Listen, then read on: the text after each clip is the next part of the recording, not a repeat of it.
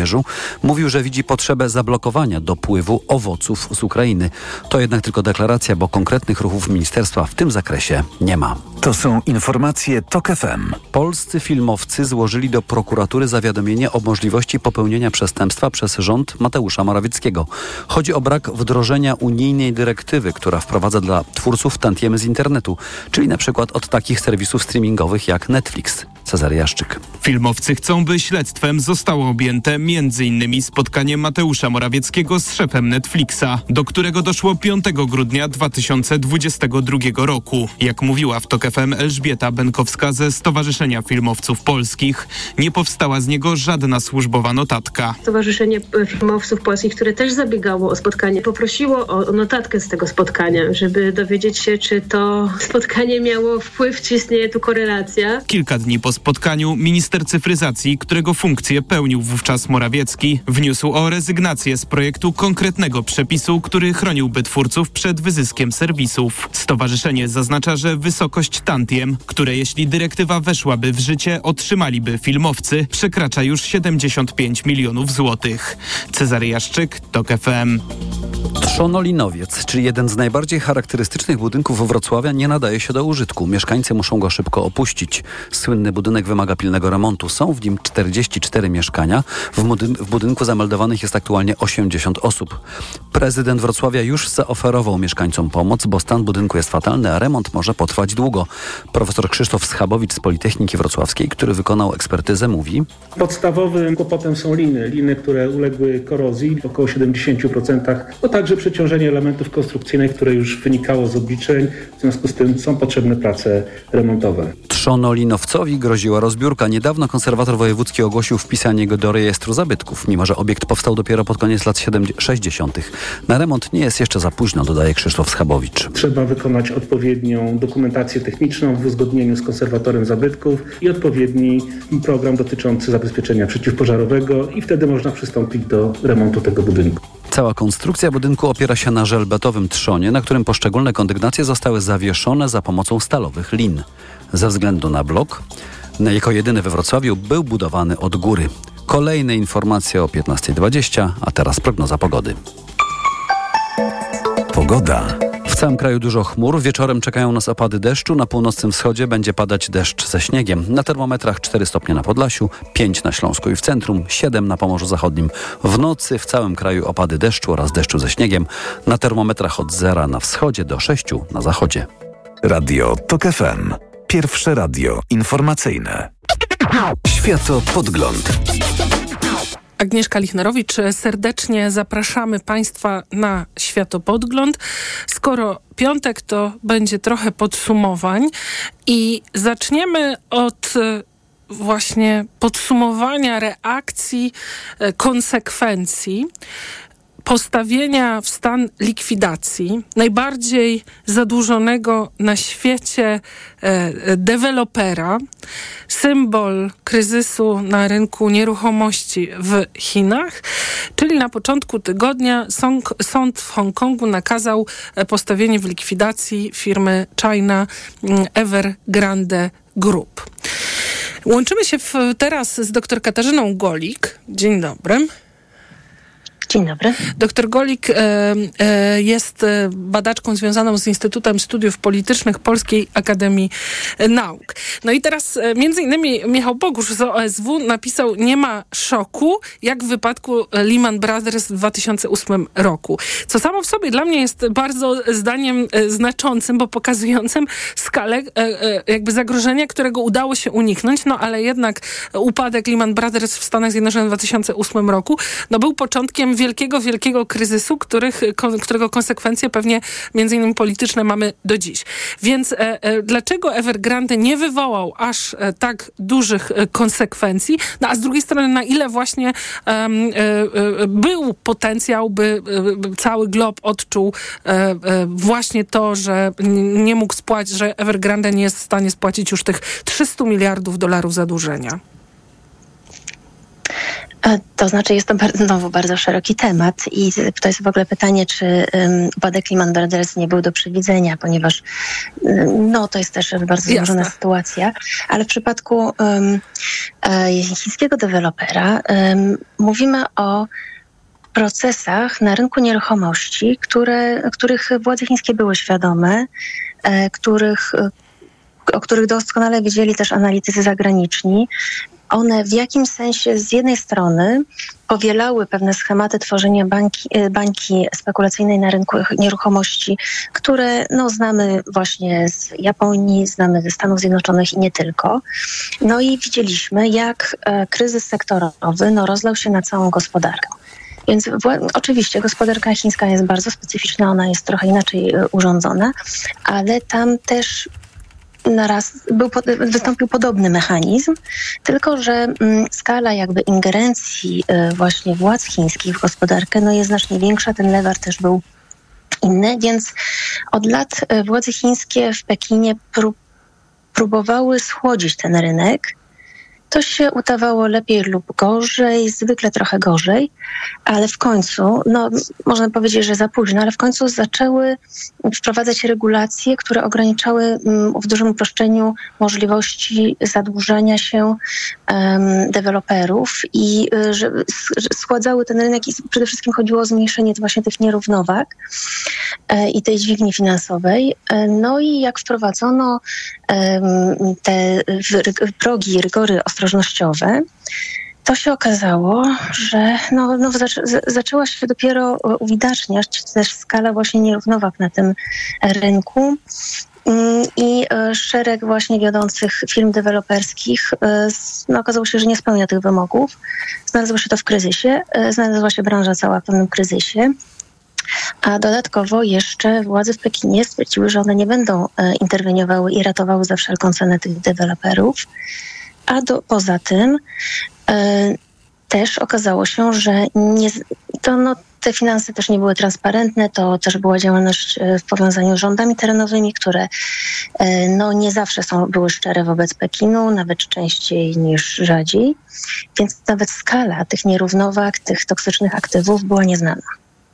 I e, tu no, jest e, też wiadomość, że okazało się, że no już potrafimy przynajmniej w przypadku tego dewelopera oszacować no, skalę, skalę e, strat, które trzeba będzie ponieść. Ja czas powtórzę, to jest 300 miliardów dolarów, dużo, e, mówiąc krótko. Tak, i to jest tylko jeden deweloper. I to jest tylko jeden, co prawda największy, ale to jest tylko jedna firma. A tych firm mamy mnóstwo. Bo ja rozumiem, że to jest kilka miliardów pustych, że tak powiem, e, pustostanów, czy jak to powiedzieć, e, mieszkań w tej chwili, które w ramach tej banki spekulacyjnej zostały zbudowane i nie za bardzo e, są na nie klienci. Jeszcze jest gorzej. Nie dużo gorzej. Część czasami to jest dziura w ziemi. Więc oczywiście mhm. są puste mieszkania, ale to jeszcze no, możliwe, jest pewien kapitał, który można opłynnić, ale poza tym, jak mamy dziurę w ziemi, to jest to grunt, który należy do rządu terenowego, on nie jest prywatny. I, a na, to, na, na tę dziurę w ziemi już zostały pobrane zaliczki od klientów. Zanim przejdziemy jeszcze do konsekwencji właśnie wewnętrznych, to y, y, czy to jednak jest, nie jest trochę historia też o tym, że Chiny nie są aż tak silnie powiązane z gospodarkami zachodnimi, no że u nas nie ma y, szoku, że myślę, że wielu słuchaczy i słuchaczek nawet nie miało świadomości o tej decyzji poniedziałkowej sądu, sądu w Hongkongu. To znaczy, że jednak jesteśmy odporniejsi na te chińskie, że tak powiem, upadki, różne wpadki ekonomiczne niż się wydawało, czy to nie można takiego wniosku wyciągnąć? wyciągnąć?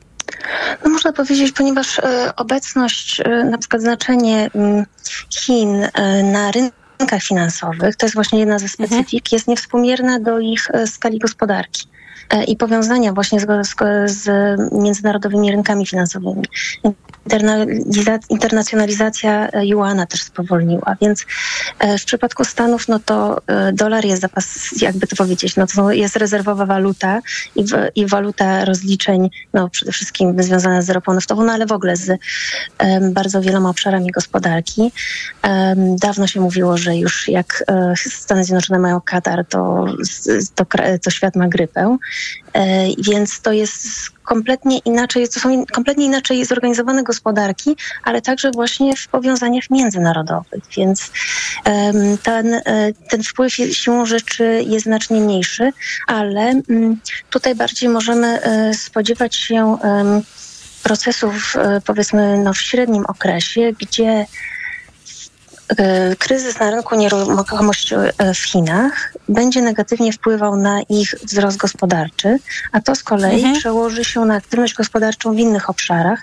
A, pamię a pamiętajmy, że kwestia właśnie rynku nieruchomości jest największym problemem, bo też jest powiązana zresztą z długami samo, samorządów czy rządów terenowych, jest największym zagrożeniem dla gospodarki chińskiej, więc gdyby nic z tym nie zrobiono i gdyby nadal było jak po staremu, E, to, y, no, to groziłoby to no, kryzysem podobnym do japońskiego.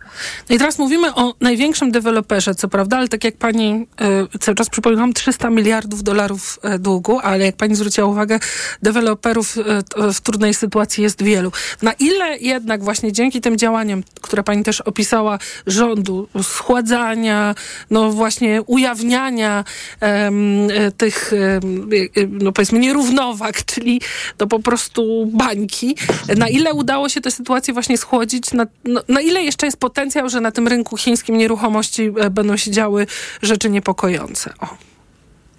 Tego nikt nie wie, bo to, o czym wspomniałam, że jest ważne, że mamy, znamy przynajmniej wartość tych toksycznych aktywów.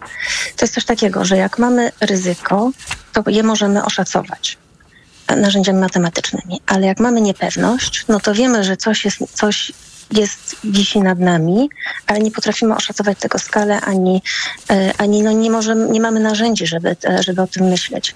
Jeżeli mówimy o innych deweloperach i nie znając skali e, wartości toksycznych aktywów, którymi dysponują, to nie jesteśmy nawet w stanie oszacować, o jakiej skali problemu mówimy i jest to po prostu niepewność, która będzie nam towarzyszyła wraz e, z, no, z procesem porządkowania tego e, sektora. To nie jest tak, że on się na pewno załamie. Na pewno nie będzie to proces bezbolesny dla całej gospodarki, bo będzie. Widzimy no, aktywność wojsk chińskich, która no, zmniejsza ryzyko takiego gwałtownego załamania. No ale właśnie tu kluczowe będzie porządkowanie tych toksycznych aktywów, przede wszystkim no, uzyskiwanie wiedzy, e, o jakiej skali hmm. mówimy, bo tego to po prostu nikt nie wie, nawet rząd w Pekinie. To już bardzo krótko na koniec, bo e, Międzynarodowy Fundusz e, Walutowy też e, jakby przedstawił prognozę wzrostu mniejszą niż wcześniej myślano, czyli 3,5 pro, tak? 3,5 punkta, 3,5% ma rosnąć. Kiedyś pamiętam, że mówiło się, że dla Chin to oznacza destabilizację polityczną, tak niski wzrost. Jak to się dzisiaj o tym myśli? To znaczy, to się, to o tym tak się mówiło i to było troszeczkę no, inny może mhm. moment rozwoju gospodarki, ale to nie jest wzrost, który um, będzie zadowalał Chińczyków i rzeczywiście powodował, że um, dobra sytuacja gospodarcza będzie na tyle na, dawała pew, mhm. pewną stabilność spo, społeczną, e, a to, o czym już wspominałam, niski wzrost będzie e, raczej wpływał negatywnie na nastroje społeczne, już, je, już jest, więc rzeczywiście ryzyko masowych wystąpień e, będzie rosło. Czy ba to zdestabilizuje Chiny, trudno powiedzieć, tak. ale takie ryzyko istnieje. Ale to już skończyła się ta era super, hiperoptymizmu, rozumiem, co do możliwości Chin. Korekta nadeszła, zobaczymy, co dalej. Bardzo dziękuję za rozmowę. Doktor Katarzyna Golik z Instytutu Studiów Politycznych Polskiej Akademii Nauk była Państwa gościnią. Czas na informacje. Światopodgląd.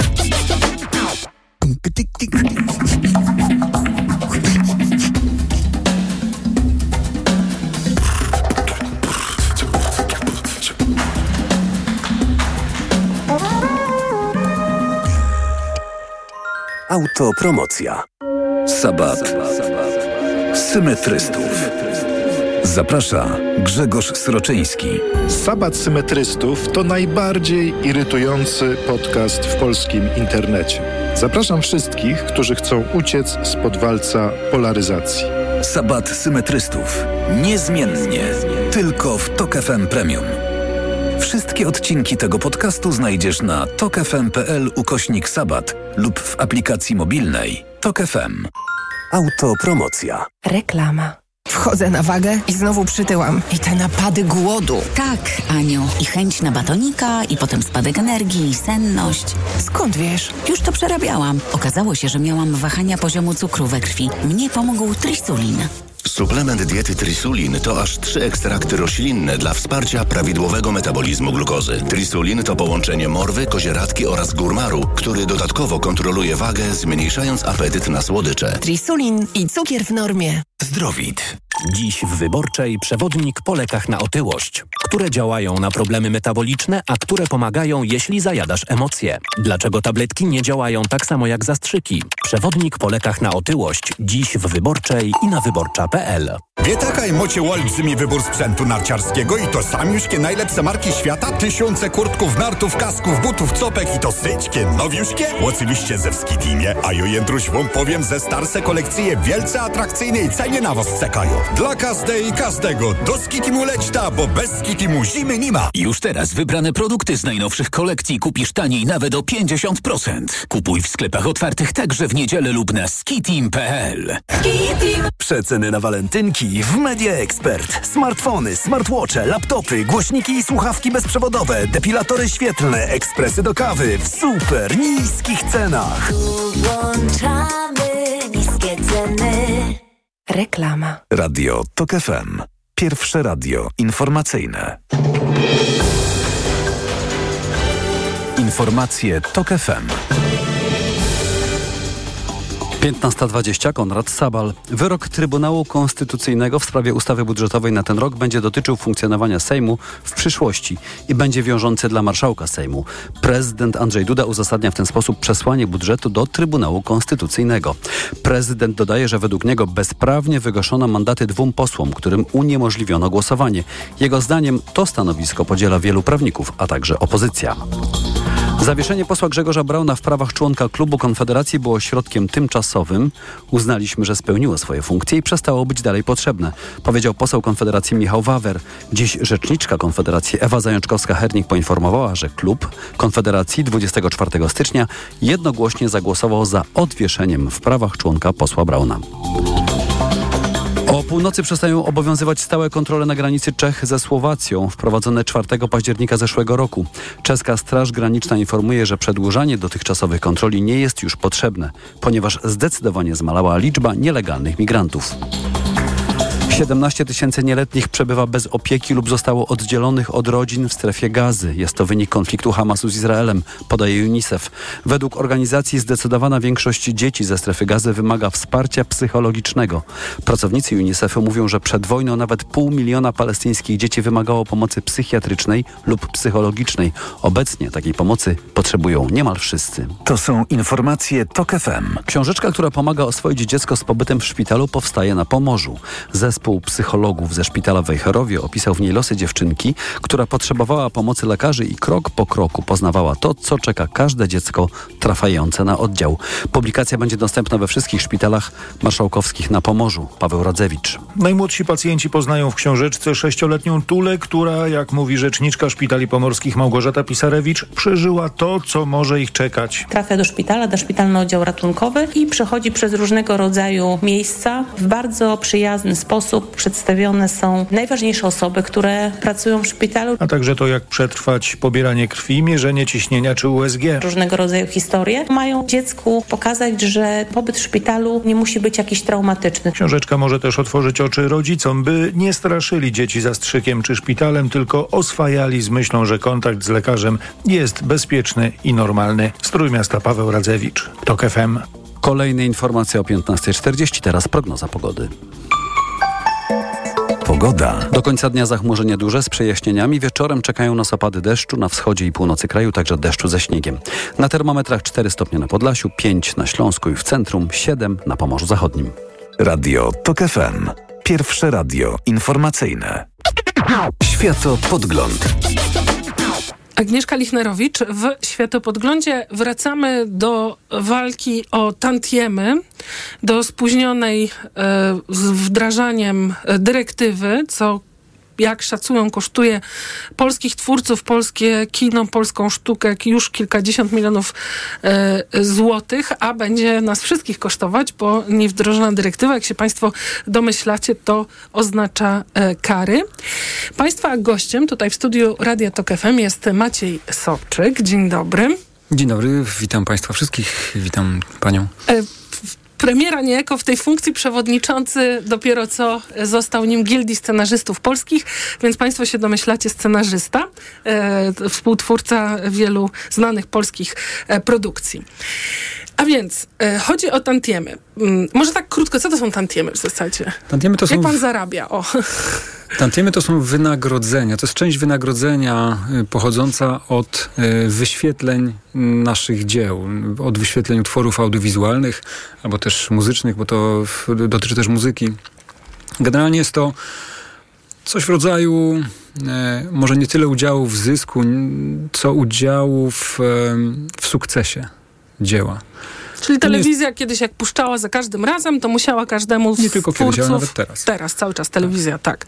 No ale mamy streaming i tutaj zaczął się problem, bo to jak, jak wszystkie te nowe cyfrowe wynalazki e, e, znalazło się poza tymi regulacjami e, i systemem. U, Unia Europejska się, czyli my jako też członkowie się tym zajęła, uchwaliła dyrektywę. E, I dyrektywa powinna była kiedy wejść w życie w Polsce, znaczy być wdrożona jej. Dyrektywa powinna wejść w życie 7 lipca 2021 roku. Ona była uchwalona dwa lata wcześniej, w kwietniu 19. Powinna wejść w życie do lipca, do 7 lipca 2021. No i nie weszła.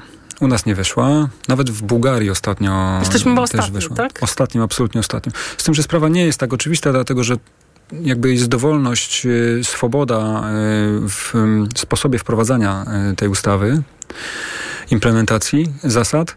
No i ona jest nierówno wprowadzana, to znaczy zależy to wszystko od uwarunkowań lokalnych w państwie, czy to wprowadza się przez dwustronne, przez dwustronne umowy, czy przez porozumienie, czy przez ustawy, tak jak w Polsce.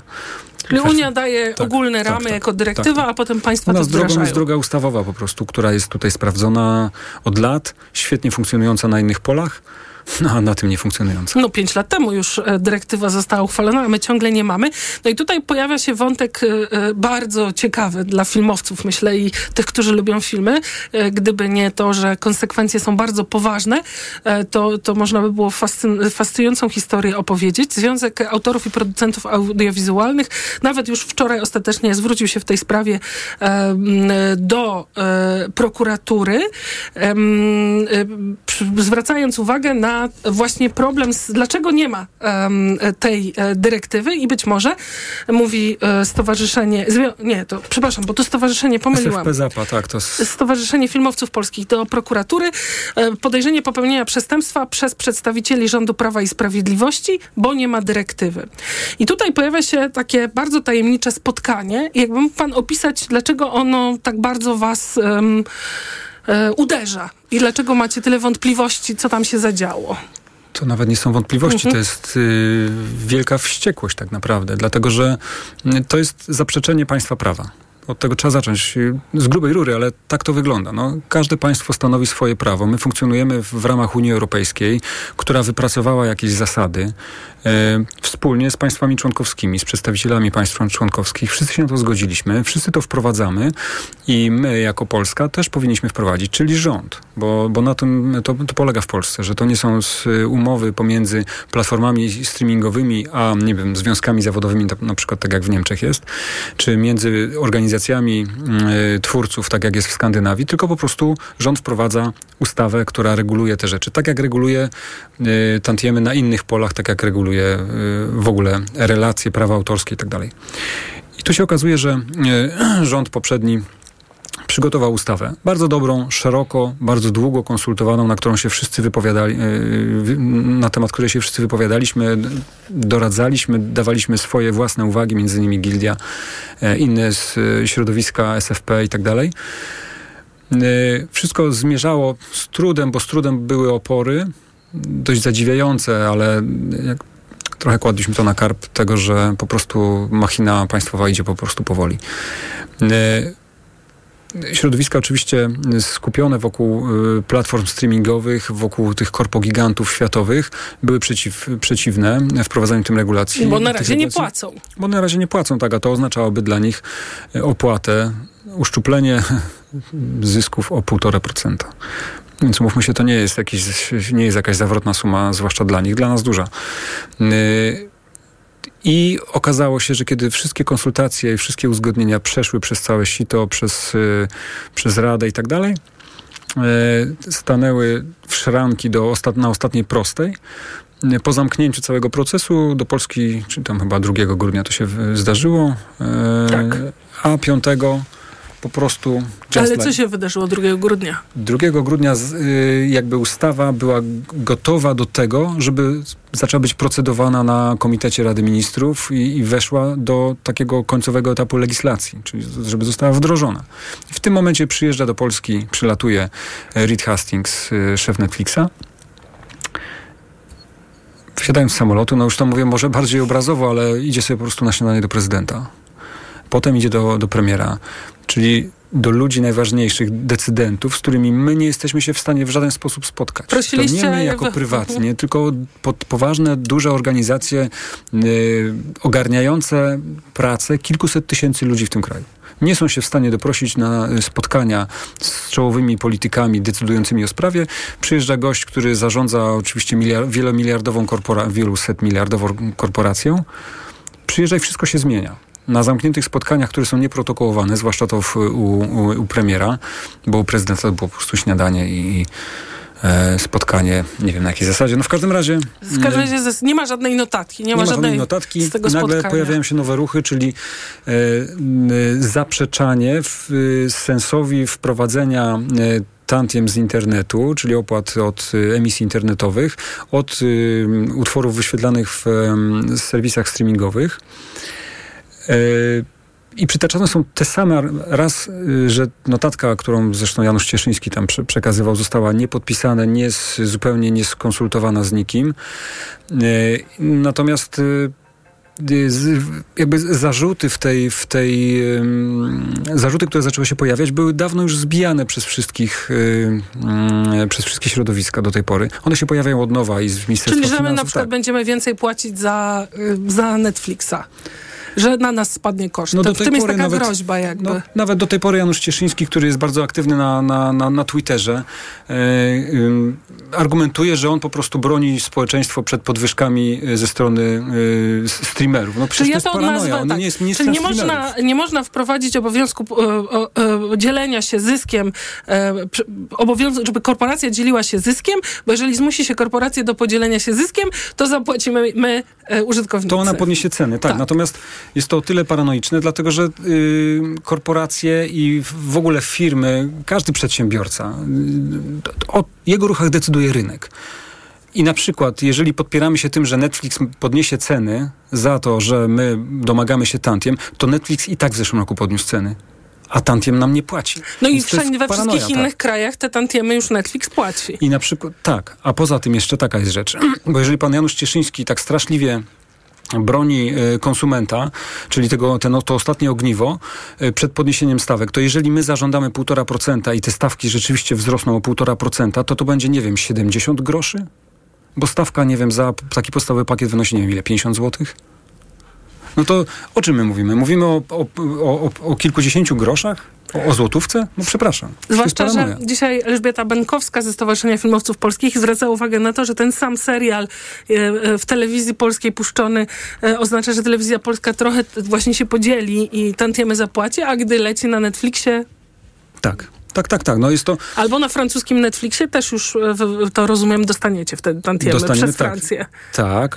Natomiast już nawet nie wychodząc poza kraj, bo rzeczywiście polscy, polscy artyści od, od swoich utworów dostają, y, dostają pieniądze od, y, od tych samych streamerów, tylko z wyświetleń zagranicznych, a nie z polskich. Natomiast już nawet nie wychodząc poza rynek, y, zostając w Polsce, no to jest to ewidentnie przykład nierównowagi rynkowej i Urząd Ochrony Konkurencji i Konsumenta powinien się tym chyba zająć, dlatego że no nie może być tak, że dwa podmioty na tym samym polu są w różny sposób traktowane, chociaż nie ma do tego żadnego powodu. Dlaczego telewizja polska czy polskie stacje telewizyjne mają muszą płacić, bo robią to od lat i ze świadomością, że jakby wspierają w ten sposób rodzimy rynek, a mm, korporacje zachodnie, no bo tak to trzeba powiedzieć, mm, streamerzy przychodzą, mówią, dobra, to my nie będziemy płacić.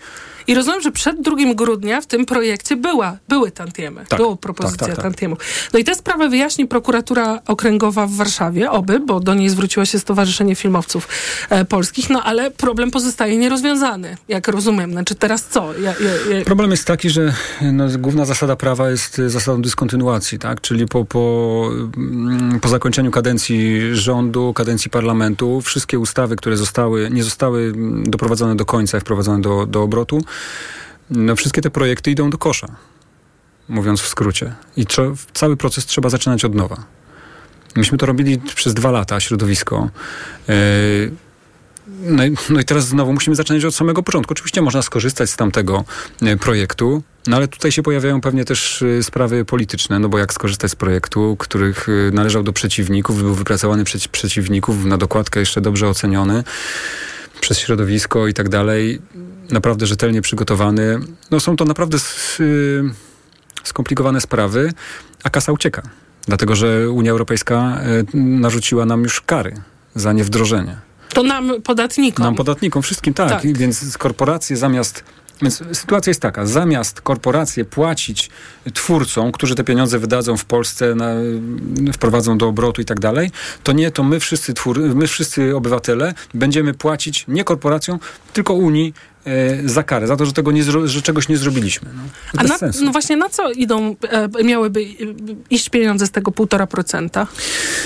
O, to jest e, złożona sprawa, ale to, no generalnie na roz, Rozumiem, że na roz, do twórców częściowo. Tak, tak. Tantiemy generalnie idą do twórców, bo Mhm. tu też właśnie tych y, jakby rozdziałów na przykład jest, jest też y, dużo więcej, ale w przypadku Tantiem te pieniądze idą po prostu do twórców, tak. To jest bardzo przykra historia i to nie jest pierwsza opowieść o tym, jak próbujemy tutaj, e, zwłaszcza amerykańskie e, korporacje, zmusić do płacenia czy podatków, czy w tym wypadku tantiemów i jakoś poprzedniemu rządowi mm, nie wychodziło, zwłaszcza po różnych e, To nie wychodzi żadnemu rządowi, to jest kłopot. No. Od samego początku No. jakby... strajk amerykański, jednak amerykańskich twórców, również pana kolegów i koleżanki po fachu, czyli scenarzystów, jednak też wymusił. em, Tak, tam jest też troszkę zysków. inny system, dlatego że tam potężne związki zawodowe są w Stanach, naprawdę. Tak. Oni mają też inne uwarunkowania, oni też pracują w innym systemie. My pracujemy w systemie free, freelancerskim. Tam są y, scenarzyści amerykańscy pracują w zasadzie na, eta, tak, na takich jakby etatach. Więc to są inne zasady. Oni tam walczyli też o, o socjalne zabezpieczenia, y, o warunki pracy. Nasza, nasza praca, nasze warunki pracy, jakby cały system nie pozwala na takie ruchy, aczkolwiek y, no tak, można by powiedzieć, że my też moglibyśmy zastrajkować, prawda? Tylko to jest, tylko to jest naprawdę już ostateczna ostateczność. y, mm, I taki strajk uderza we wszystkich, a nie tylko w tych, w których powinien. W Stanach było troszkę inaczej, więc to. Ale chodzi mi o to, że rzeczywiście no, ta walka trwa i ostatecznie jak usłyszycie Państwo, że jakiś polski serial dobrze się oglądał w, e, na streamingu, to e, trzeba powiedzieć, że niekoniecznie twórcy nie dostali należnej części, bo oczywiście wynagrodzenie dostali, bo to trzeba sobie też zdać sprawę z tego, w jaki sposób jest skonstruowane wynagrodzenie yy, twórców. Czyli dostajemy za, za dzieło, za napisanie scenariusza na przykład, który idzie potem do produkcji i tak dalej, a później otrzymujemy jeżeli to jest sukces, to otrzymuje większe pieniądze. Jeżeli nie jest sukces, no to niestety nie spisaliśmy się, otrzymujemy mniejsze. Ten właśnie tantiemy, czyli taki jakby procent od sukcesu. Bardzo dziękuję za rozmowę. Maciej Sobczyk, przewodniczący Gildii Scenarzystów Polskiej, był Państwa gościem. Dziękuję Państwu za uwagę i za posłuchanie. Światopodgląd. Autopromocja. Przez kilka lat polski rząd pracował nad specjalną strategią AI dla całego kraju, która uwzględniała wsparcie dla przemysłu drobiarskiego i meblowego. W międzyczasie sama sztuczna inteligencja przyszła i pozamiatała w świecie technologii i nie tylko. Jak jesteśmy przygotowani na rewolucję sztucznej inteligencji w sytuacji, gdy mamy sporo talentów, ale większość z nich pracuje za granicą? Tech Storie. Zapraszają Sylwia Czubkowska i Joanna Sosnowska. Słuchaj na tokefm.pl lub w aplikacji mobilnej Tok FM. Autopromocja. Reklama. RTV Euro AGD. Rewelacja! Teraz w euro. Aż 30 rat 0% na cały asortyment z wyłączeniem produktów Apple. I do czerwca nie płacisz. RRSO 0% do 15 lutego. Regulamin w sklepach i na euro.com.pl. Czas je zobaczyć. Nowe Volvo EX30 już w salonach. Kompaktowy SUV już od 169 900 zł brutto i w leasingu 105%. Odwiedź autoryzowany salon Volvo i zobacz Volvo EX30 opowieści. Zakupy robię w Lidl, bo to się opłaca. Już od czwartku. Łopatka wieprzowa, cena przed obniżką 16,99 za kilogram. Teraz z kuponem Lidl Plus aż 50% taniej. Tylko 8,49 za kilogram. Szczegóły promocji w aplikacji Lidl Plus.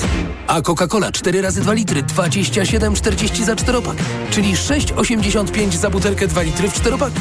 Tak, 6,85 za butelkę 2 litry w czteropaku.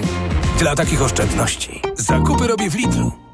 Porozmawiajmy o zakładaniu firmy. Jest z nami Radek Kotarski. Panie Radku, czy zna pan słowo infakt? Oczywiście, że tak. Co to znaczy infaktować? Infaktować to prowadzić firmę bez zmartwień. A ten, kto infaktuje? Ten wystawia faktury w aplikacji Infakt, a księgowy z Infaktu dba o porządek w księgowości. Infaktycznie. Załóż firmę bezpłatnie i bez wychodzenia z domu na infakt.pl. Infakt. Zakładanie firm i księgowość w jednym miejscu. Polecamy. Wodek Markowicz i Radek Kotarski. Poznaj mega sposoby na oszczędności w Rosmanie. Między innymi wszystkie czteropaki saszetek Whiskas. Najniższa cena z 30 dni przed obniżką 7,99, a teraz tylko 5,19. Mega Ci się opłaca. W Rosmanie. Odjazdowa zima na stacjach BP, a wraz z nią odjazdowa promocja na burgery w Wild Bean Cafe. Kto jest w Alpach, oczekuje lokalnych atrakcji. Kto jest w Wild Bean Cafe, sięga po burgery alpejskie z rumsztykiem i bekonem lub pyszny flexi burger w wersji wege. Na wysokie wymagania. A teraz do każdego sycącego burgera rozgrzewająca herbata zimowa za złotówkę. Najniższa cena herbaty z ostatnich 30 dni wynosi 8,99. Regulamin na bp.pl. BP. Kierujemy się Tobą.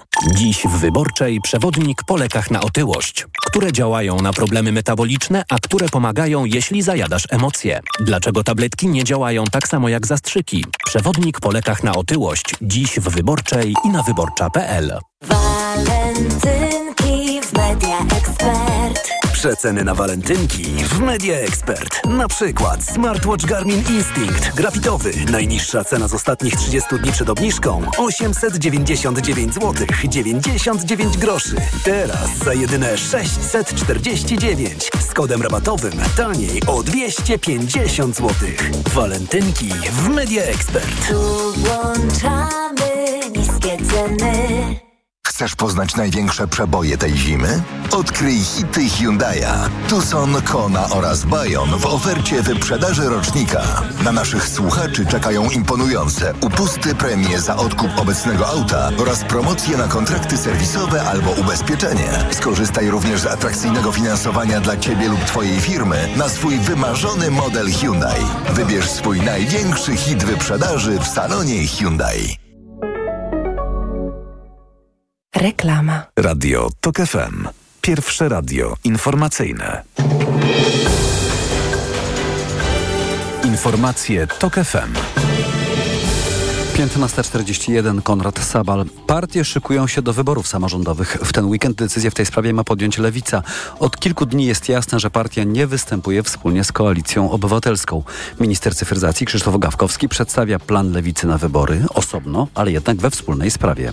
Od Podkarpacia przez Lublin, Świętokrzyskie, wszędzie tam, gdzie rządzą i odbić Polskę samorządową z rąk e, Kaczyńskiego. I cegiełka Platformy, i cegiełka Lewicy, i cegiełka Trzeciej Drogi jest e, do tego niezbędna. Tym, kto będzie zabiegać o fotel prezydenta Krakowa, powiemy w serwisie o 16. Mniej plakatów i banerów podczas kampanii przed wyborami samorządowymi wywieszą dwa największe kluby radnych w Katowicach. Forum Samorządowego oraz Koalicji Obywatelskiej. Kluby deklarują wywieszanie ich tylko w miejscach do tego wyznaczonych, aby nie zaśmiecać miasta. Zaplanowana na przyszły tydzień wizyta ministra spraw zagranicznych Radosława Sikorskiego w Stanach Zjednoczonych została przesunięta z uwagi na pilne obowiązki sekretarza stanu Antonego Blinkena. Sikorski poleci do Stanów w innym terminie. W programie wizyty są m.in. spotkania w Izmie Reprezentantów i w Senacie. Mają dotyczyć m.in. dalszego wsparcia dla Ukrainy. To są informacje TOK FM. Ceny paliw w drugiej połowie ferii mają być wyższe niż w pierwszej. Tak prognozuje biuro maklerskie Reflex. Przez pierwsze trzy tygodnie ferii ceny benzyny i oleju poszły do góry o mniej więcej 20 groszy, a gazu o 5. Ceny są jednak niższe niż rok temu. Teraz na stacjach za benzynę 95 płacimy średnio 6 zł 42 grosze, za olej napędowy 6,60, za gaz 2,93. Mówi Urszula Cieślak z Refleksu. Największą korzyść mają kierowcy tankujący diesla, ponieważ ten jest tańszy niż przed rokiem o ponad złotówkę na litrze. Z kolei za benzynę płacimy 9,27, za gaz 30, mniej, gro, 30 groszy mniej niż w tym samym czasie w 2023 roku. Kolejne informacje o 16, teraz prognoza pogody. Pogoda. Zachmurzenie duże, chociaż z niewielkimi przejaśnieniami, ale czekają nas opady deszczu. Na wschodzie i na północy także deszczu ze śniegiem i śniegu. Na termometrach plus 4 na Podlasiu, 5 na Śląsku i w centrum, plus 7 na Pomorzu Zachodnim. W nocy opady w całym kraju, na północnym wschodzie deszcz ze śniegiem, na pozostałym obszarze deszcz. W Sudetach będzie bardzo mocno wiać. Radio TOK FM. Pierwsze radio informacyjne. Światopodgląd. Agnieszka Lichnerowicz.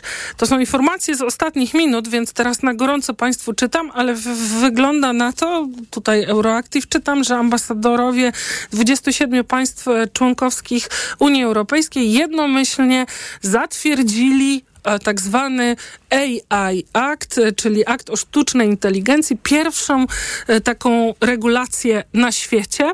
E, Te, e, jak pamiętamy, e, podejmowanie decyzji w Unii Europejskiej e, jest wieloetapowe, ale to już naprawdę jeden z ostatnich e, etapów e, prac, więc jak rozumiem, rzeczywiście jest szansa, by e, te e, pierwsze tego typu rozwiązanie e, na świecie zaczęło wchodzić w życie w tym roku. Ale czy ono jest dobre, czy mamy się niepokoić? Między innymi o tym będę teraz rozmawiała z doktorem habilitowanym Wojciechem Wiewiórowskim, czyli Europejskim Inspektorem Ochrony Danych. Dzień dobry. Dzień dobry pani redaktor, witam państwa bardzo serdecznie. Cieszy się pan z tego, że jednak, nie wiem, czy Francja, czy Niemcy nie zablokowały e, tego dokumentu, aktu o sztucznej inteligencji i ambasadorzy go zatwierdzili? No z pewnością jestem zadowolony, że idzie to ku końcowi i będziemy mieli ten akt wprowadzony w, do systemu prawnego Unii Europejskiej, potem systemu prawnego państw członkowskich. Nie tak, żebym się cieszył i jakiś ogromny entuzjazm wyrażał tak dla aktu, sa- samego aktu, jak szczególnie dla jego treści i wyłączeń, które się w nim znajdują, ale generalnie dobrze. Dobrze, że pojawiło się to rozwiązanie. Jeżeli ono ma spowodować, że ci, którzy tworzą i wprowadzają rozwiązania sztucznej inteligencji, będą trochę bardziej myśleć na temat tego, co robią, to świetnie. A myśli pan to, zanim przejdziemy do szczegółów, myśli pan, że, że te, rzeczywiście e, wykuwany jest wzorzec w Sewre, albo jak tam się mówi nieraz, ten brukselski em, wzorzec w takim razie, że, że, że na tej podstawie rzeczywiście kolejne państwa będą e, próbować regulować ten nowy fenomen sztuczną inteligencję, a może to już jest za późno. Znaczy chodzi mi o to, że może ten dokument już jest e, spóźniony, znaczy nie nadąża o za rozwojem technologii. Y, ustalmy, prawo zawsze nie nadąża za rozwojem technologii i to nie jest wcale tak źle, tak?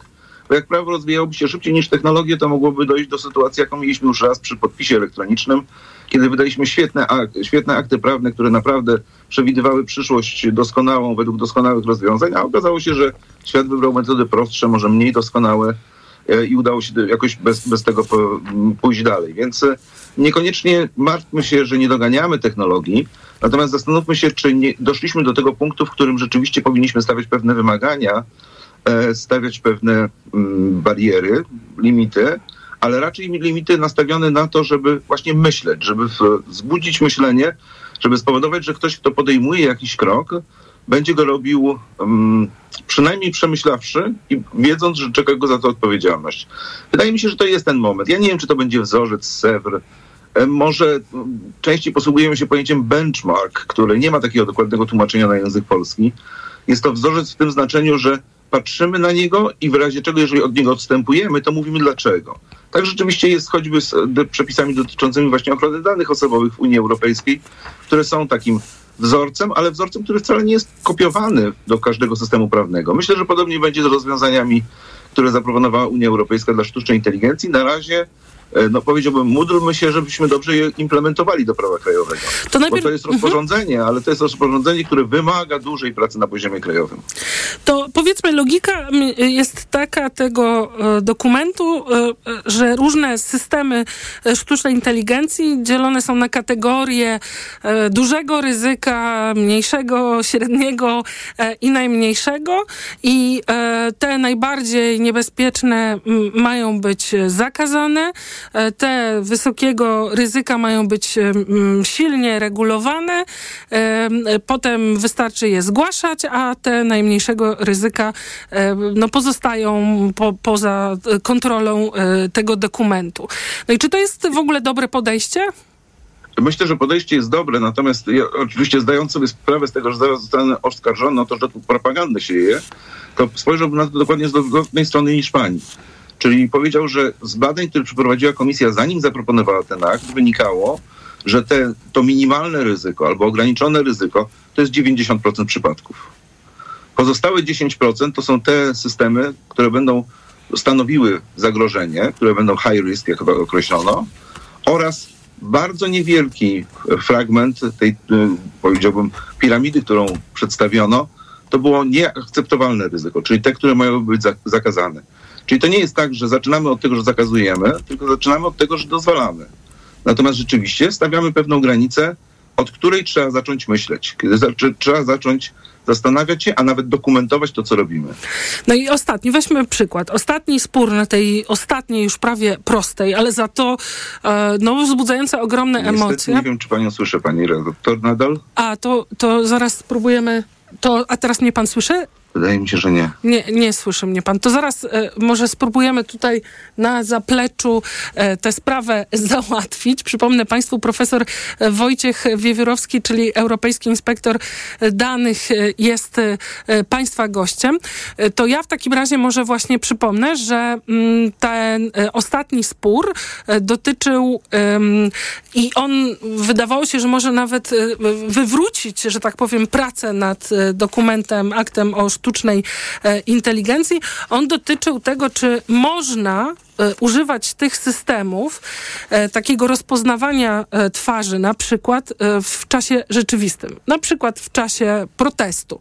Czy służby, policja, czy ktoś tam, no może właśnie z nich korzystać. E, w Parlamencie Europejskim były głosy, że to powinno być w czasie rzeczywistym e, zakazane, natomiast e, no właśnie tutaj e, państwa członkowskie reprezentujące e, niejako e, e, służby, e, no walczyły o to, by e, można było e, właśnie w tych sytuacjach korzystać i skończyło się na takim kompromisie polegającym o to, że właśnie e, w wyjątkowych sytuacjach, choćby, i o tym mam nadzieję zaraz porozmawiamy z profesor, profesorem Wiewiórowskim, dotyczącym choćby zagrożenia terrorystycznego, że będzie można z nich korzystać. Pytanie, czy to jest wystarczające zabezpieczenie naszej, naszych, naszych danych, naszej, e, no właśnie, czy to nie będzie mm, pole do nadużyć ze strony służb. Oczywiście mówię to z Polski, kraju, który mam nadzieję zbada, jak używano choćby Pegasusa. Chodzi mi o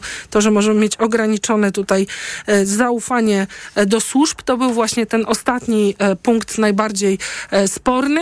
Mam nadzieję, że zaraz uda nam się odzyskać połączenie z e, profesorem Wojciechem Wiewiórowskim, żeby e, mógł profesor się właśnie mm, jako inspektor ochrony danych e, osobowych e, do e, tego e, odnieść, ale to już właśnie o to e, połączenie walczymy. Przypomnę, że dzisiaj ambasadorowie, czyli przedstawiciele państw członkowskich e, dokument o sztucznej, akt o sztucznej inteligencji zatwierdzili, więc jeszcze parlament, no i spodziewane jest, że w połowie roku on miałby zacząć e, obowiązywać, ale oczywiście jest kwestia implementacji. Rozmawialiśmy w poprzedniej e, części rozmowy o implementacji dyrektywy, e, która miała e, dać e, tantiemy twórcom, no a dyrektywa nie została tutaj wprowadzona, ale mam informację, panie profesorze, że się słyszymy. E, Tak, słyszymy się ponownie. Przepraszam bardzo, rzeczywiście pa- padło połączenie, zapewne po mojej stronie. Wszystko jest e, dobrze, że się udało. Panie profesorze, e, chciałam dać przykład takiej regulacji w akcie o sztucznej inteligencji i pytaniu, czy pana zdaniem ta ochrona danych osobowych obywateli wystarczy, czyli chodzi oczywiście o ten kontrowersyjny punkt, czy można w czasie rzeczywistym korzystać z systemów sztucznej inteligencji, rozpoznawania twarzy, no i uznano, że owszem, policja tam w sytuacjach nadzwyczajnych, na przykład gdy, nie wiem, ściga terrorystę czy handlarza narkotykami, będzie mogła e, korzystać e, z tych systemów. Czy pana zdaniem to, to jest e, dopuszczalne, czy jednak powinno budzić nasz niepokój? Raczej jest zwolennikiem tutaj zakazu, ewentualnie znajdowania wyjątku od tej reguły zakazującej. Tak niestety się nie stało w ostatecznym tekście rozporządzenia. Możliwości, które dały dane policji i organom ścigania są niestety troszkę zbyt duże, no, biorąc pod uwagę e, brak nadzoru nad niektórymi działaniami, które są prowadzone przez policję i służbę w niektórych krajach. No e, tutaj myślę, że polskie przykłady można było podawać jako dość e, dobre do tego zestawienia. Mam nadzieję, że reakcją na to będzie wprowadzenie rozsądniejszej, e, a jednocześnie bardziej e, dokładnej kontroli nad działaniami służb, nad działaniami policji. W Polsce mamy problem z kontrolą nad działaniami służb policji. Wiemy o tym od lat i nie chodzi już tylko o, o ten nieszczęsnego Pegasusa, więc myślę, że to powinno w Polsce budzić problemy, bo od lat Panoptykon i inne organizacje mówią o za małym nadzorze e, demokratycznym, parlamentarnym nad e, służbami. No, Niestety nie wolno mi oceniać tego, w jaki Jasne. sposób wygląda sytuacja w krajach członkowskich, ale mogę powiedzieć, że dzisiejsza decyzja o powołaniu na zastępcę prezesa Urzędu Ochrony Danych Osobowych pani profesor Grzelak e, wskazuje na to, że myślenie idzie w dobrym kierunku, bo pani profesor Grzelak jest akurat wybitnym specjalistą e, ochrony danych osobowych w policji, w sądach karnych i w służbach. To wracając do aktu sztucznej inteligencji, na co by pan jeszcze zwrócił uwagę? To znaczy, co tam niepokoi albo co jest zwycięstwem? No niepokoi rzeczywiście zakres wyjątków. E, Jeżeli tworzy się przepisy, do których wyjątki zajmują pół strony, no to trzeba się zastanowić, czy na pewno mamy do czynienia z wyjątkami od zasady, czy zasadą istnienia wyjątków. E, Również takie sytuacje, w których mamy określone, że na przykład e, mogą, b- że nie wchodzą pod ocenę e, systemy, które są wykorzystywane tylko do działalności naukowej. Co to oznacza tylko do działalności naukowej? Co to oznacza systemy niewprowadzone na rynek? Wprowadzenie na rynek ma oczywiście swoje znaczenie w, w przepisach prawnych, ale określenie tego, że jakiś, przepis, że jakiś system nie był przeznaczony do wprowadzenia na rynek, będzie bardzo trudne. No i przede wszystkim trzeba stworzyć system, w którym będziemy w stanie do, prowadzić nadzór tego rynku. Takiego systemu również nie ma jeszcze w Polsce. Któryś z organów zapewne dostanie to uprawnienie. Pytanie, który? A może pan więcej powiedzieć o tym? E, Tak, ponieważ mamy tu do czynienia nie tylko z ochroną danych osobowych wprost, to jest tylko jedno spojrzenie na sztuczną inteligencję. E, e, Tak naprawdę większość aktów sztucznej inteligencji dotyczy zagadnień tak zwanego nadzoru rynkowego, czyli homologacji wprowadzanych na rynek e, rozwiązań. Uprościłem teraz znacznie e, i sprymityzowałem, ale jest po prostu spojrzenie na to, czy produkt jest nie, nie jest przypadkiem niebezpieczny dla konsumenta. I tego musi dokonać organ, który został do tego powołany przez prawo krajowe, czyli tu nie ma jakichś rozwiązań wspólnych dla całej Europy. Chcę powiedzieć, że na razie organami nadzoru rynku w Polsce z różnych powodów to jest 14 różnych e, urzędów, od Urzędu Kar, Urzędu Ochrony Konkurencji i Konsumentów, po Główny Inspektorat Sanitarny i Urząd Morski. Mhm. Rozumiem. I teraz e, e, jaki jest plan z aktem sztucznej inteligencji? Znaczy, jak pan myśli, kiedy w Polsce będziemy mieć te przepisy? Przepisy jako przepisy powszechnie obowiązujące w Unii Europejskiej wejdą w życie w momencie, kiedy akt w całości wchodzi w życie, czyli w 20 dni po opublikowaniu w Dzienniku Urzędowym, to stosunkowo niedługo. Pierwsze terminy, które są wyznaczone w tym akcie, zdarzą się jeszcze w tym roku, ale będą dotyczyły one dużych systemów pra- sztucznej inteligencji, które w Polsce, powiedziałbym, nie występują, albo prawdopodobnie nie występują. Natomiast Polska powinna być przygotowana do tego w ciągu, jak rozumiem z obecnych e, przepisów, które widziałem, mniej więcej półtora roku. Także mamy te półtora roku na przygotowanie się do, e, do rozwiązania, tak jak wszystkie inne kraje członkowskie e, Unii Europejskiej. A pamiętajmy, że systemy, które zostały wdrożone na rynek przed e, tym momentem, to są systemy, które nie będą już oceniane wstecznie przy pomocy tego aktu. Czyli to się uda wprowadzić wcześniej, uniknie oceny na podstawie aktu. Bardzo dziękuję za rozmowę. Profesor Wojciech Wiewiórowski, Europejski Inspektor Ochrony Danych, był Państwa gościem. Czas na informacje. Światopodgląd.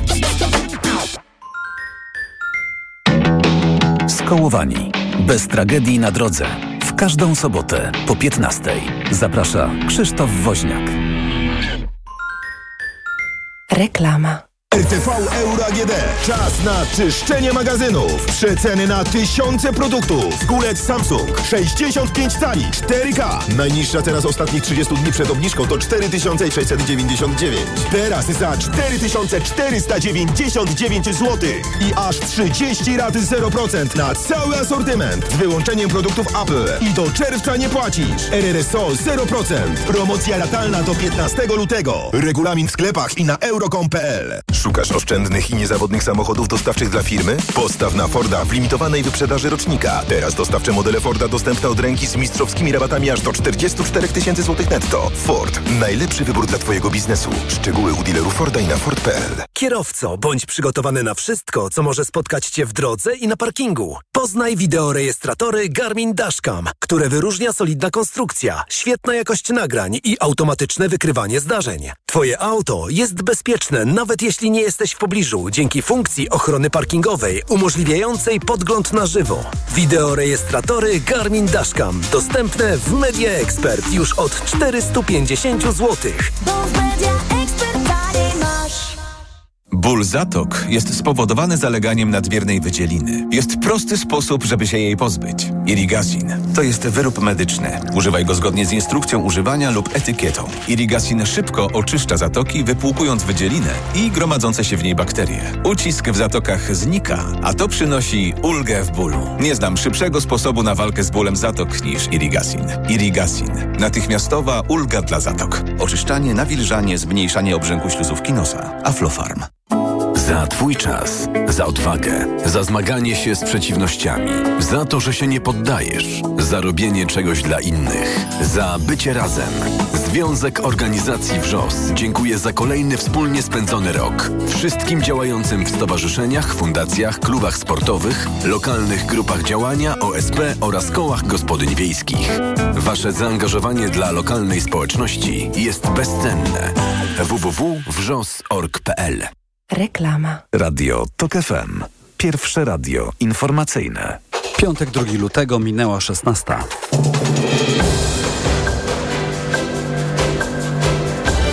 Informacje TOK FM. Konrad Sabal. Już niedługo dowiemy się, jak NIK ocenia fuzję Orlenu i Lotosu. Sytuacja na Bugu jest wciąż alarmująca i nadal występuje ryzyko powodzi.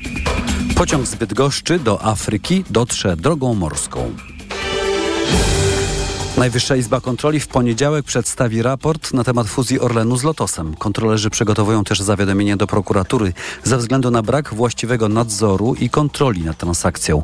Szef NIK-u Marian Banaś powiedział dziś w telewizji publicznej, że z pozyskanych dokumentów wynika, że ostateczna cena Lotosu została zaniżona około blisko 5 miliardów złotych. Cezary Jaszczyk. Według byłego wicepremiera i ministra gospodarki Janusza Steinhoffa fuzja Orlenu z Lotosem jest sprawą dla Komisji Śledczej. Własne śledztwo wszczęła właśnie prokuratura w Płocku. Chodzi m.in. o podejrzenie przekroczenia uprawnień przez członków zarządów i wyrządzenie szkody nie mniejszej niż 4 miliardy złotych. Wczoraj Rada Nadzorcza koncernu odwołała prezesa Daniela Obajtka. To za jego kadencji doszło do połączenia. Stację Lotosu przejął węgierski MOL, a Orlen przejął stację na Węgrzech i Słowacji. Jednocześnie Orlen sprzedał 30% akcji rafinerii Lotosu Saudi Aramco. To sprawa dla komisji, mówił w TOK FM Janusz Steinhoff. Jest to jeden z największych błędów gospodarczych po 1989 roku. Zdaniem byłego ministra decyzja o fuzji wpłynęła też na obniżenie bezpieczeństwa państwa, na przykład poprzez wyprzedanie części infrastruktury przesyłowej. Cezary Jaszczyk, TOK FM. Przewodniczący komisji, Sejmowej Komisji Śledczej do spraw afery wizowej Michał Szczerba z Koalicji Obywatelskiej przekonuje, że Mateusz Morawiecki, gdy był premierem, był uwikłany w proceder załatwiania polskich dokumentów obcokrajowcom. Wskazują na to tropy z Polskiej Agencji Inwestycji i Handlu, wyjaśnia polityk rządzącej większości. Mateusz Morawiecki stworzył nowy kanał przerzutowy, e, w ramach którego e, ludzie nieuprawnieni otrzymywali wizy. Pod pozorem ściągania specjalistów z różnych części świata wchodzili ludzie, którzy, powiem to bardzo poważnie, stanowili zagrożenie dla naszego bezpieczeństwa. Komisja Śledcza do spraw handlu wizami zbiera się w przyszłym tygodniu na posiedzeniu, na którym ma m.in. ustalić listę świadków. Polska będzie domagać się możliwie szerokiego zestawu nowych sankcji wobec Rosji, zapowiedział premier Donald Tusk. My mamy własne postulaty i one dotyczą choćby embarga na paliwo do elektrowni jądrowych, co nie jest takie proste, bo jak wiemy, bardzo wiele państw zaangażowanych w pomoc Ukrainie jest równocześnie trochę uzależnionych od paliwa do elektrowni jądrowych, które pochodzi z Rosji. Jutro Komisja Europejska ma rozpocząć konsultacje z państwami członkowskimi w sprawie 13, 13 pakietu sankcji na Rosję. Unijni decydenci chcieliby, żeby został on przyjęty jeszcze w lutym, na drugą rocznicę rosyjskiej inwazji na Ukrainę. To są informacje TOK FM. Sytuacja na Bugu jest wciąż alarmująca, podaje IMGW i twierdzi, że kra na rzece na razie nie ustąpiła. W niektórych miejscach w powiecie wyszkowskim, gdzie woda wdarła się na pola i do domów, stan rzeki opada, ale nadal można mówić o lokalnej powodzi. Mieszkańcy tego powiatu twierdzą, że Bóg wylał z powodu braku odpowiedniej gospodarki rzecznej.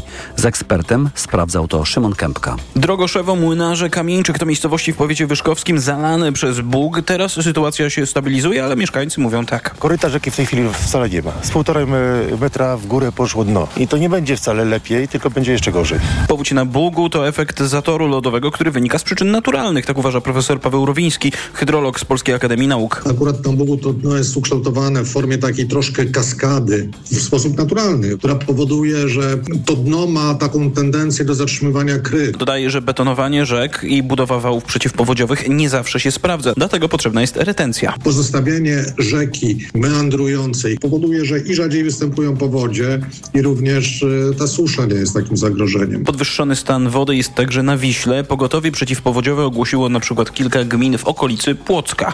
Szymon Kępka, TOK FM. Oficjalnie ruszyła kampania przed wyborami na prezydenta Krakowa. Znanych jest już kilka nazwisk kandydatów, którzy na pewno będą walczyć o fotel prezydenta. Wciąż jednak nie wiadomo, kogo w stolicy Małopolski wystawi Prawo i Sprawiedliwość. O tym Katarzyna Młynarczyk. Komitet radnego Łukasza Gibały zgłoszony został do OPKW, chociaż jak zauważa politolog dr Łukasz Stach z Uniwersytetu Jagiellońskiego, ten kandydat swoją kampanię prowadzi od dobrych kilku lat. Ta długoletnia praca przynosi efekty, ponieważ sondaże wskazują, że no przynajmniej miejsce w drugiej turze wydaje się być pewne. Nazwisk wciąż przybywa. Z sondaży wynika, że całkiem niezłym poparciem cieszy się kandydat PO Aleksander Miszalski czy wiceprezydent Andrzej Kulik. Zdaniem politologów to nie będzie stonowana kampania. Będzie się toczyć na platformie kontynuacja versus zmiana, co widać wyraźnie w retoryce Łukasza Gibały. Z drugiej strony możemy też zauważyć kandydatów, którzy będą odwoływać się do kontynuacji dobrych, sprawdzonych wzorów. Krakowska kampania, zdaniem politologów, będzie też odbiciem polityki krajowej i konfliktu Prawa i Sprawiedliwości z Koalicją Obywatelską. Katarzyna Młynarczyk, TOK FM. PESA wyprodukowała pociągi dla Gany. Dziś na dworcu PKP w Bydgoszczy odbyła się prezentacja pojazdu spalinowego, który będzie woził pasażerów tego afrykańskiego kraju, mówi prezes PESY Krzysztof Zdziarski. Dla nas było to swego rodzaju zaskoczenie, ciekawość. Przecież nie produkujemy pojazdów do Afryki. Okazało się, że jest to pojazd na 1435 mm, więc przepatrzyliśmy nasze portfolio e, i mówimy pasuje. No pasuje dokładnie do pojazdów, które robiliśmy dla Deutsche Bahn, dla pojazdów, które w tej chwili robimy dla czeskich drachów. Pociągi dotrą do Gany drogą morską. PESA wyprodukuje na razie dwa pojazdy, ale z opcją zamówienia kolejnych dziesięciu. Kolejne informacje o 16.20. Teraz prognoza pogody.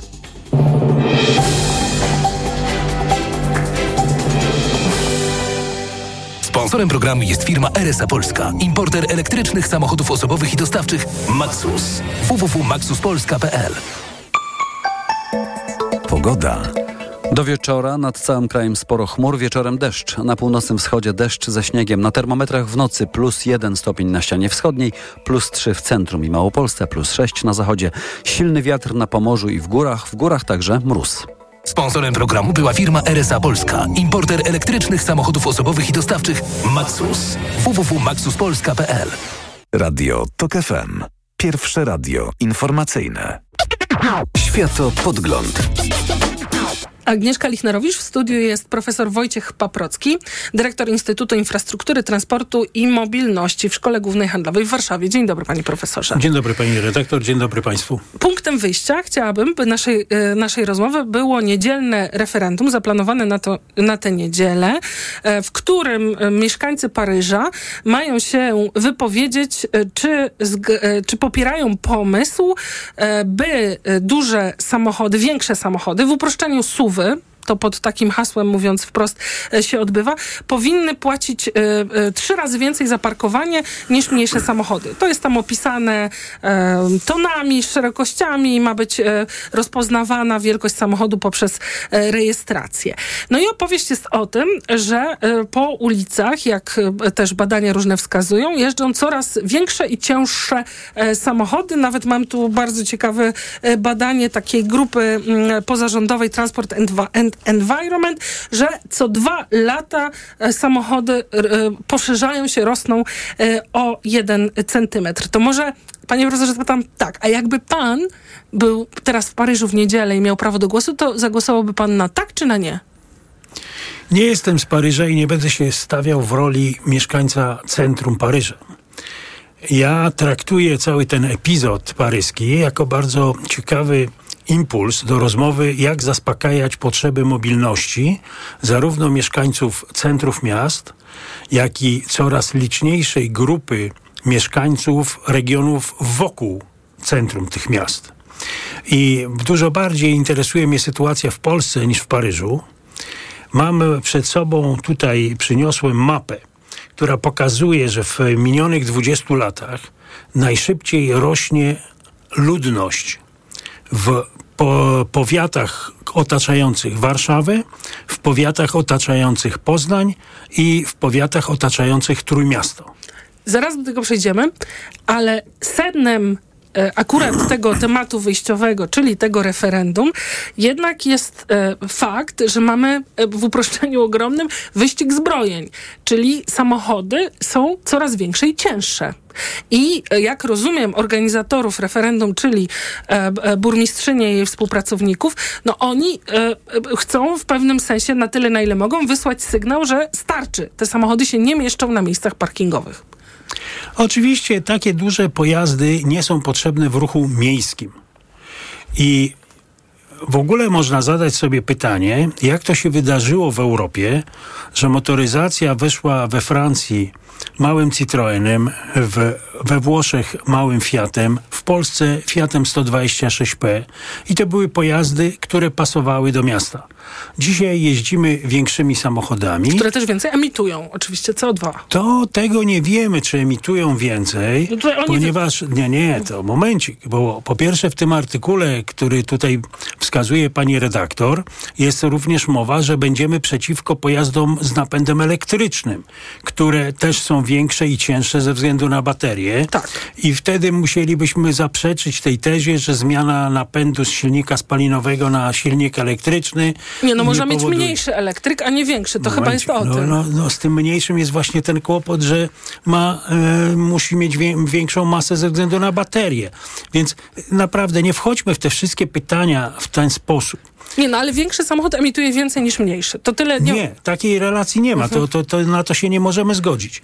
Ale z tego samego gatunku, o może tak. Zgadzam się, że większy samochód jest większym kłopotem w mieście. I teraz w ogóle podstawowe pytanie w ruchu miejskim jest takie, że samochód więcej stoi niż jeździ.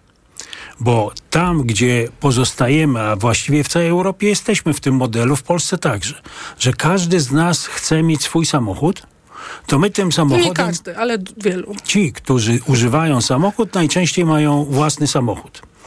I o, te osoby używają ten samochód średnio 30 minut w dobie. Czyli ten samochód z założenia stoi, a nie jeździ. I problemem jest, że jak przyjadę do miasta, to chcę go postawić tam, gdzie mam do załatwienia sprawy lub gdzie pracuję. I jeśli byłyby te samochody mniejsze, to wydaje się, że byłoby lepiej. Ale w moim odczuciu to jest zupełnie inaczej. W wielu miastach, nie tylko w Europie, rozwiązuje się systemy poprzez rozszerzenie oferty komunikacji publicznej. Gdzie nie ma w ogóle problemu pozostawiania pojazdu. I teraz w Polsce niestety skoncentrowaliśmy nasze wysiłki z państwowych pieniędzy na rozbudowę dróg wysokiej jakości w połączeniach między dużymi regionami oraz na, trzeba to przyznać, na przykładzie i Warszawy, i wielu innych miast, na rozwój komunikacji wewnątrz centrów. Jak mam spod, swoje zajęcia ze studentami z zagranicy, z których większość była w wielu miastach na świecie, mówią, w Warszawie jest dobra komunikacja publiczna. To są fakty. Natomiast to nie jest rozwiązanie, wracam do tych powiatów okalających Warszawę i te inne aglomeracje, gdzie mamy coraz więcej osiedli, ci ludzie mieszkają tam, jeżeli dobrze zarabiają, to stać ich na dobry samochód. Dobry niestety znaczy duży, tak to jest w preferencjach konsumenckich ułożone. No i zaczynamy rozmawiać o tym, co w Paryżu w tej chwili jest przedmiotem dyskusji. Zaraz jeszcze do tego, o czym pan mówi, bo, bo wie, widzę, wiem, że jest to dla pana sednem, ale ja jeszcze tylko złapię jedno pytanie, które pan retorycznie zadał. Nie wiem, czy na nie jest odpowiedź. Dlaczego te samochody e, potrzebujemy coraz większe? Czy to jest ta potrzeba bezpieczeństwa, że po prostu to jest wyścig zbrojeń, każdy się zbroi przeciwko temu drugiemu, kto będzie miał większy? Tutaj sądzę, że jest trochę grzechów po stronie producentów bo oni szukają tych segmentów dla swoich produktów, gdzie trafiają na bogatszych klientów, bo im bogatszy klient, tym łatwiej akceptuje wyższą marżę dla producenta. I to było tak zawsze w rozwoju motoryzacji, że szukaliśmy coraz bogatszego pojazdu. Przy czym dzisiaj pojazd bogatszy niekoniecznie musi znaczyć, że on jest większy, bo teraz mamy tą tendencję, żeby rozszerzać tak zwany entertainment i zabezpieczenia, które są coraz droższe. Czyli komfort i, i bezpieczeństwo. I teraz jeżeli widzimy, że jakimś tam modelem czy preferowanym modelem jest Tesla, to to nie jest żaden wielki pojazd. To są większe od niego. Natomiast drażniące prawdopodobnie wielu mieszkańców centrów jest to, że coś, co było kiedyś małym pojazdem, robi się jeden albo o pół numeru większym niepotrzebnie, chociaż komfort podróżowania pozostaje ten sam.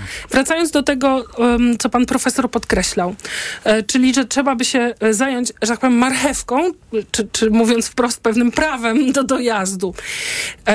czyli to, to wydaje mi się takim oczywistym postulatem, ale może trzeba go wypowiedzieć, że, że trzeba, jak rozumiem, rozwinąć po prostu komunikację między e, stolicą, no ale są te wszystkie tam park and drive, dojazdy do metra, z, jeżeli weźmiemy przykład Warszawy, Warszawy, tak? I potem wchodzisz w system komunikacji miejskiej. No więc właśnie czym to mamy. Ja nie mówię, że nie zrobiono nic, ale przyjrzyjmy się, ja akurat mieszkam w powiecie warszawskim zachodnim. W całym tym powiecie brakuje transportu szynowego i nikt nie mówi o budowie nowych linii. To jest znamienne, że na przykład do Łomianek, do tutaj linii e, na Sochaczew prowadzącej przez e, Stare Babice, gdzie powstają nowe osiedla, tam w ogóle nie proponuje się nowych rozwiązań i wszystko jest rzucane de facto na samochód.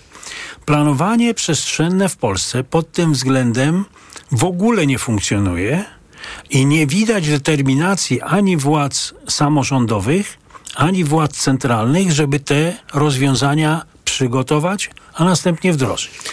A czy to nie jest idealistyczne w tym sensie, że e, e, ma pan poczucie, znaczy ja, ja, w ogóle nie polemizuję z tym, że należy zaczynać od, od alternatywnej oferty transportowej, ale no anegdotycznie i trochę z badań wiem, że nawet gdyby była idealna komunikacja, to część ludzi po prostu woli komfort samochodu. I tu jest problem, znaczy to, to, to jest wyzwanie. Jak w takim razie? To musimy być ostrożni, ponieważ e, komfort jest różnie rozumiany. Myśmy w Instytucie przeprowadzili badania preferencji rodziców dzieci z klas 1 do 3. W jaki sposób chcieliby przywieźć, czy inaczej zapewnić e, tą podróż dziecka do szkoły. I tu rzeczywiście obserwujemy bardzo silną preferencję dla dowożenia samochodem Jeżeli zadaliśmy pytanie, czy wyobrażasz sobie, że twoje dziecko cały rok by jeździło do szkoły, mówimy o uczniach z Warszawy, nie wiejskich, tylko tu w centrum Warszawy, że dziecko twoje by jeździło ścieżką rowerową do szkoły codziennie. Odpowiedź jest w większości negatywna, z takim matczynym, bardzo czułym argumentem, że jeżeli by zmokło jadąc na pierwszą lekcję, to czy ktoś zadba o to dziecko, żeby ono było wysuszone. Ta emocja jest zrozumiała, ale wiemy, że przy innych postawach kulturowych w podobnym klimacie. Oczywiście jest Nie ma złej pogody, kiedy tylko złe ubrania. To można to opanować, ale musi być ta chęć. I Ale jeszcze są tramwaje i metro i autobus. I tu staje się to coraz bardziej powszechne. Ja e, przecież spójrzmy, warszawskie metro, jako przykład, obsługuje dużo więcej e, pasażerów niż to było w jakiejkolwiek optymistycznej prognozie. Więc to nie jest tak, że mamy oferty i one nie są akceptowane przez społeczeństwo, tylko wręcz przeciwnie. Jeżeli jest dobra oferta, to ona znajduje się w e, autentycznej akceptacji społecznej. Więc wydaje mi się, wracając do tego podstawowego pytania, czy być przeciw samochodom, czy też promować rozwiązania Albo czy wprowadzić alternatywne? trzykrotnie wyższą opłatę parkingową dla dużych samochodów. Ja jestem, subtelne. bardzo, ja jestem bardzo ostrożny z tym podnoszeniem e, podatków akcyzowych, bo tu się w środku kryje podatek akcyzowy, czyli bezzasadne pobieranie większej opłaty na zasadzie bogatego można złupić. To nie jest dobre rozwiązanie. Wydaje mi się, że zamiast zakazów i tego rodzaju negatywnych bodźców trzeba e, pracować i społeczeństwo jest na to gotowe, żeby zmieniać w ogóle wzorce. I tu musimy zawiesić rozmowę. Dziękuję bardzo. To ja bardzo dziękuję panie profesorze. Profesor Wojciech Paprocki ze Szkoły Głównej Handlowej był państwa gościem. Informacje. Światopodgląd. Reklama. Technologia bliska sercu w MediaMarkt. Aparat natychmiastowy Instax Mini 12 z wkładami na 20 zdjęć w zestawie już za 469 zł. A smartfon Samsung Galaxy M34 z wyświetlaczem Super AMOLED taniej o 100 zł. Najniższa cena przed obniżką 1099 zł. Teraz za 999 zł. Dostępne też w 40 ratach. RRSO 0% i do sierpnia nie płacisz. Kredyt udziela Bank BNP Paribas po analizie kredytowej. Szczegóły w sklepach i na MediaMarkt.pl. Dycha, dycha, dycha. Masz Lidl Plus? To masz dychę. W piątek 2 lutego aktywuj kupon o wartości 10 zł w aplikacji Lidl Plus i wykorzystaj go od razu w ten sam piątek przy zakupach za minimum 100 zł. Szczegóły oraz informacje o artykułach wyłączonych z akcji w aplikacji Lidl Plus. Co za dzień. Co się stało? Rano kłótnia z Bartkiem, a zaraz czeka mnie prezentacja w pracy. Szkoda nerwów, działaj szybko. Weź Meliski. Meliski? Tak, suplement diety Meliski to mój ratunek w stresujących sytuacjach. Pastylki do ssania, które dzięki zawartości wyciągu z ziela melisy wspierają utrzymanie uczucia odprężenia. Czyli to takie pastylki antystresowe? Dokładnie. A ponieważ to pastylki, to szybko rozpuszczają się w ustach. Dzięki. Zawsze mogę na ciebie liczyć. Na mnie i na Meliski. Gdy stres bliski, weź Meliski. Teraz bez cukru. Aflofarm. Patrz, patrz Barbara, co kupiłem na walentynki. Marian, ty kocie. Jaki, jaki kocie, jaki kocie. Ja pies. Pies na przeceny jestem. Walentynki w Media Expert. Dziś w Wyborczej przewodnik po lekach na otyłość, które działają na problemy metaboliczne, a które pomagają, jeśli zajadasz emocje. Dlaczego tabletki nie działają tak samo jak zastrzyki? Przewodnik po lekach na otyłość. Dziś w Wyborczej i na wyborcza.pl. Jako dietetyk na wątrobę zawsze polecam Proliver, ponieważ zawiera składniki wspierające właściwą pracę wątroby. Często ze względu na dietę, wiek czy masę ciała zwracam uwagę na poziom cukru we krwi. Wtedy proponuję nowość Proliver Diabeto. Suplement diety Proliver Diabeto dba o wątrobę, a dodatkowo zawiera wysoką dawkę morwy białej, która przyczynia się do utrzymania prawidłowego poziomu cukru. Stosując Proliver Diabeto osiągamy obie te ważne korzyści. Proliver Diabeto, zdrowa wątroba i prawidłowy poziom cukru. Aflofarm. Wyciąg z liści karczocha wspiera utrzymanie zdrowej wątroby. Reklama. Radio TOK FM. Pierwsze radio informacyjne. Informacje TOK FM. 16.21 Marcin Grzebielucha, dzień dobry. Sąd rejonowy Lublin Wschód z siedzibą w Świdniku oddalił wniosek o otwarcie likwidacji spółki Radio Lublin. Decyzję o likwidacji regionalnych rozgłośni Polskiego Radia podjął pod koniec grudnia minister kultury. To pierwszy taki przypadek w kraju. Sąd w Świdniku powołuje się na wyrok Trybunału Konstytucyjnego, który uznał, że w przypadku publicznej telewizji i radia zapisy o możliwości likwidacji są niezgodne z konstytucją. Oddziały walczące w strefie gazy przejęły dokumenty szczegółowo opisujące wykorzystanie meczetów przez Hamas do celów terrorystycznych. Świątynie służyły jako operacyjne punkty zborne, podaje portal Times of Israel. Znajdują się w nich składy broni i wejścia do tuneli. Dokumenty znalezione w strefie gazy pokazują zakres wpływu Hamasu na przywódców religijnych oraz infiltrację środowisk religijnych. Słuchasz informacji TOK FM. Wielkie łatanie dróg trwa w Trójmieście. Kolejne ataki zimy pozostawiły po sobie wiele dziur. Kierowcy jeżdżą slalomem albo narażają się na uszkodzenie zawieszenia. Dziury uwielbiają pogodę w kratkę, tłumacz Anna Dyksińska z Sopockiego Zarządu Dróg. Powstają, gdy w dzień jest mokro, a w nocy mroźnie. Zbierająca się w spękaniach woda zamarza i rozsadza nawierzchnię. Warto zgłosić problem w postaci dziury w jezdni Radzie Magdalena Wojtkiewicz z Gdyńskiego Zarządu Dróg. Każde zgłoszenie dotyczące ubytków jezdni jest realizowane oczywiście jak najszybciej. Planowane remonty i ich termin można na bieżąco sprawdzać na urzędowych stronach. Kolejne informacje to KFM o 19.40. Teraz jeszcze pogoda. Pogoda. Jutro zachmurzenie, ale nie w całym kraju, bo na północy i w centrum będą to przejaśnienia. Na Podkarpaciu, szczególnie o poranku, opady marznące, a w efekcie gołoleć. Bezskokowo w górach opady śniegu i deszczu ze śniegiem.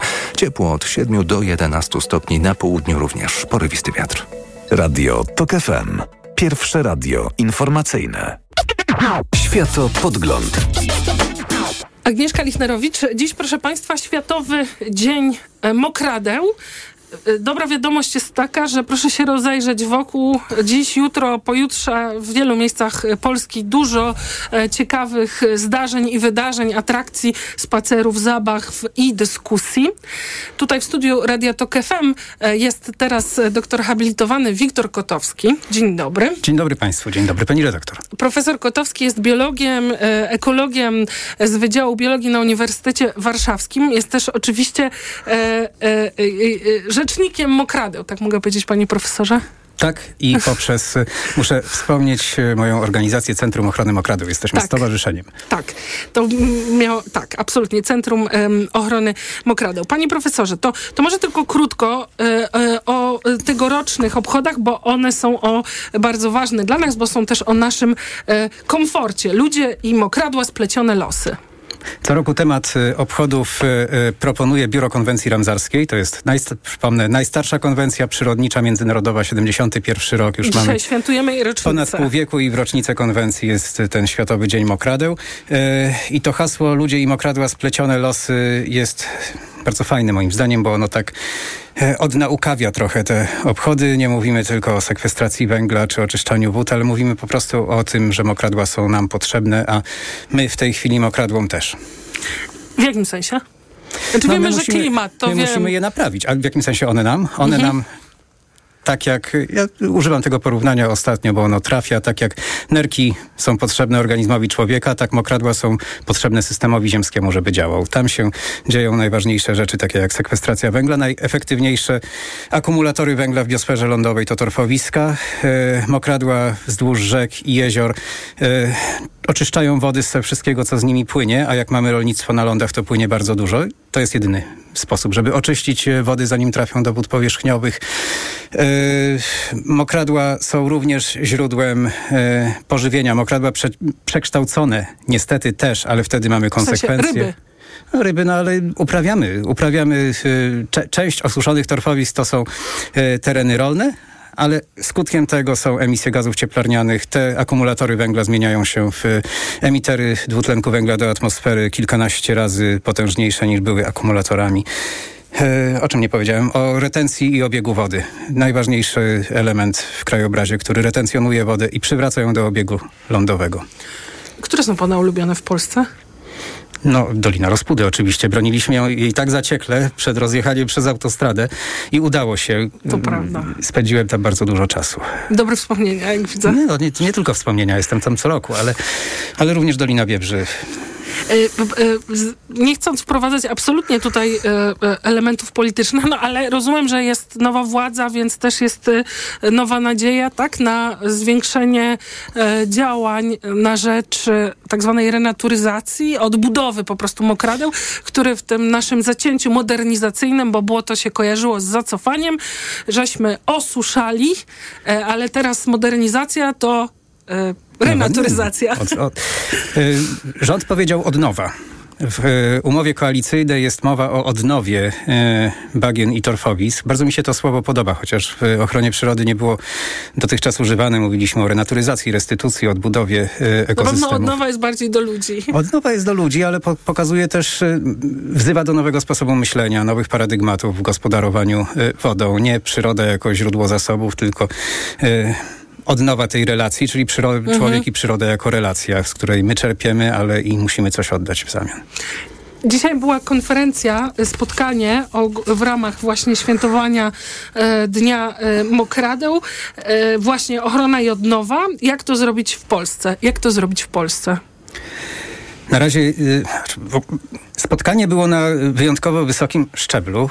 Zaprosiliśmy, poszliśmy tak y, z wysokiego C zaprosiliśmy ministrów, wiceministrów, cztery resorty, y, czyli klimat i środowisko, rolnictwo, główny użytkownik mokradeł przekształconych w Polsce, infrastruktura, wody polskie i finanse.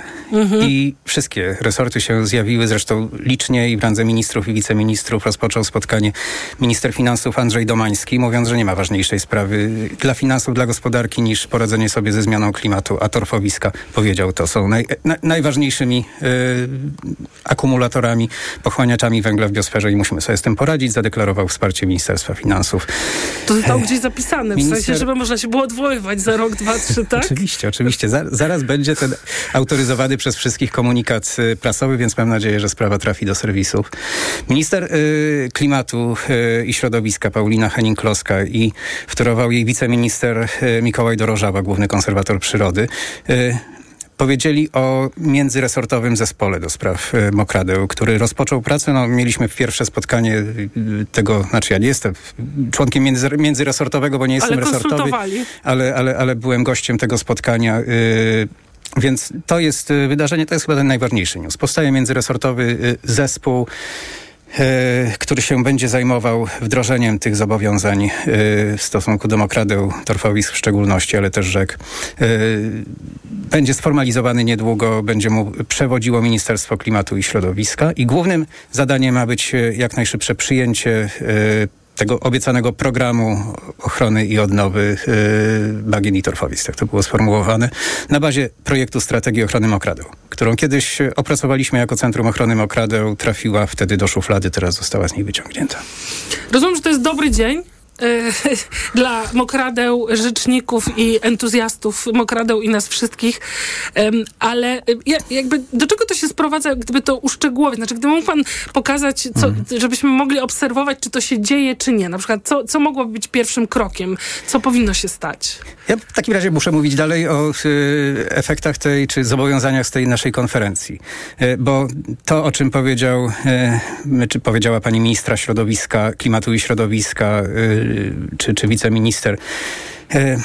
To jedno, ale resort y, środowiska ma ograniczone możliwości, bo zajmuje się obszarami chronionymi przede wszystkim, no i wymogami tam y, wpływu na środowisko różnych inwestycji. Ale większość mokradeł jest użytkowana przez rolnictwo, jak, jak powiedziałem. I tu bardzo ważna była wypowiedź wiceministra rolnictwa y, pana y, Adama Nowaka, który powiedział, że y, po pierwsze polityka wodna kraju będzie teraz y, jednym z priorytetów resortu, więc jest praca nad polityką wodną, w której mokradła muszą być bardzo ważne. Czyli już nie beton zaplanowane uskoki, tylko jednak retencje jakieś. No i nie osuszanie, a y, nastawienie na retencję, odtwarzanie retencji, ale po drugie po powiedział ważną rzecz, y, oczywistą teraz, no, y, że to się, tego się nie da zrobić wbrew rolnikom, to trzeba zrobić z rolnikami. Będzie to oparte o działania dobrowolne, ale dobrze płatne.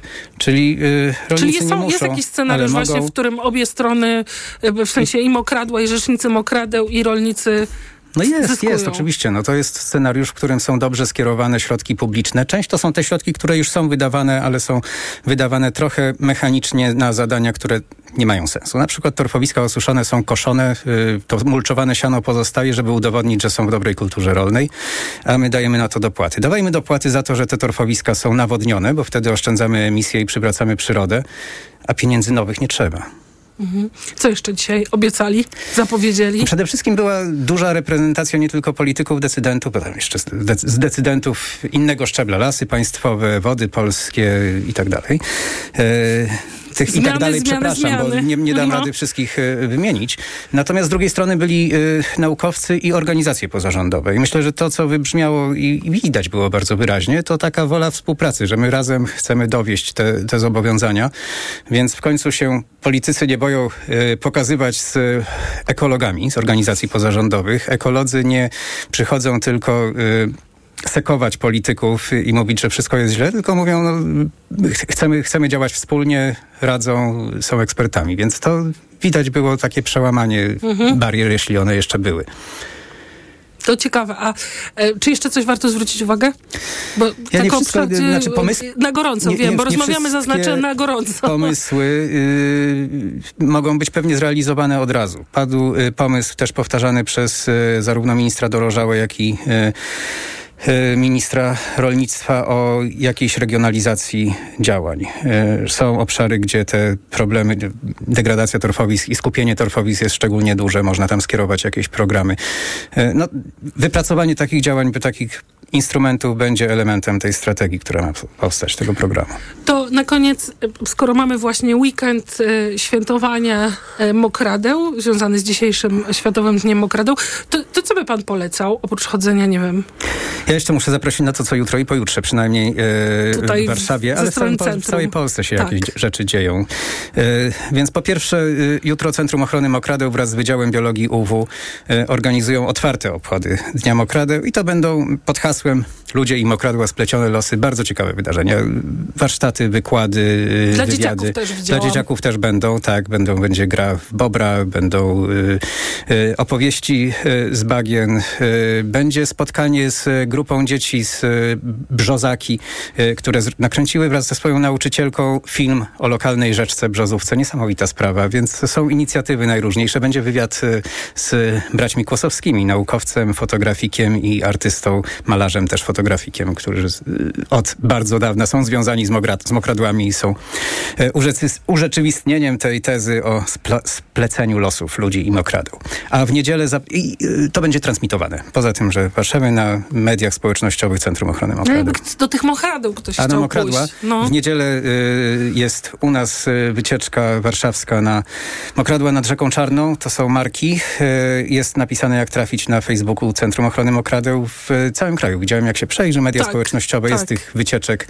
Y, może to trochę dziwne, że my zapraszamy na wycieczki w zimie, w środku zimy, ale jak... y, Ma pan wi- jako na koniec jakąś opowieść z mokradeł? Taką na minutę. za, za, za, zaskoczyła mnie pani, ich może być mnóstwo. No bo powiedział pan, że opowieści z mokradeł będą mnie za, za, zaintrygowały. Błoto teraz wraca, że tak powiem, w Ja- ja- popkulturze. Na, na, najfajniejsze jest to, jak ja prowadzę ludzi na mokradła, to zawsze biorę ze sobą świder. Taki świder torfowy ma e, takie dokładane e, przedłużki metrowe i możemy wiercić tak 6, 8, czasem 10, 12 metrów. I, i tam są wciąż szczątki roślin, które w ciągu holocenu się zgromadziły i naj... Fajniejsze, jak ja patrzę na ludzi i mówię, y, to jest y, nasiono jakiejś rośliny, która 20 rosła tutaj. lat No nie, temu. 20 nie, si- sięgamy do początków holocenu, Mhm. czyli rosła tutaj 10 tysięcy lat temu, to ludzie są oniemiali i, i nie mają, nie mieli pojęcia, że takie ekosystemy są. No a ja wtedy mówię, no i to, i to jest właśnie ten węgiel, który rośliny zakumulowały, ros, rosnąc tutaj 20 tysięcy lat temu i on pozostał w tym torfowisku jak y, wino w butelkach y, w Titaniku y, nieodkorkowane, y, czy kapusta kiszona w słoikach i no nie wiem, czy to była opowieść, ale to jest Ale to, co jest w nich potwory są niesamowite. w opowieściach?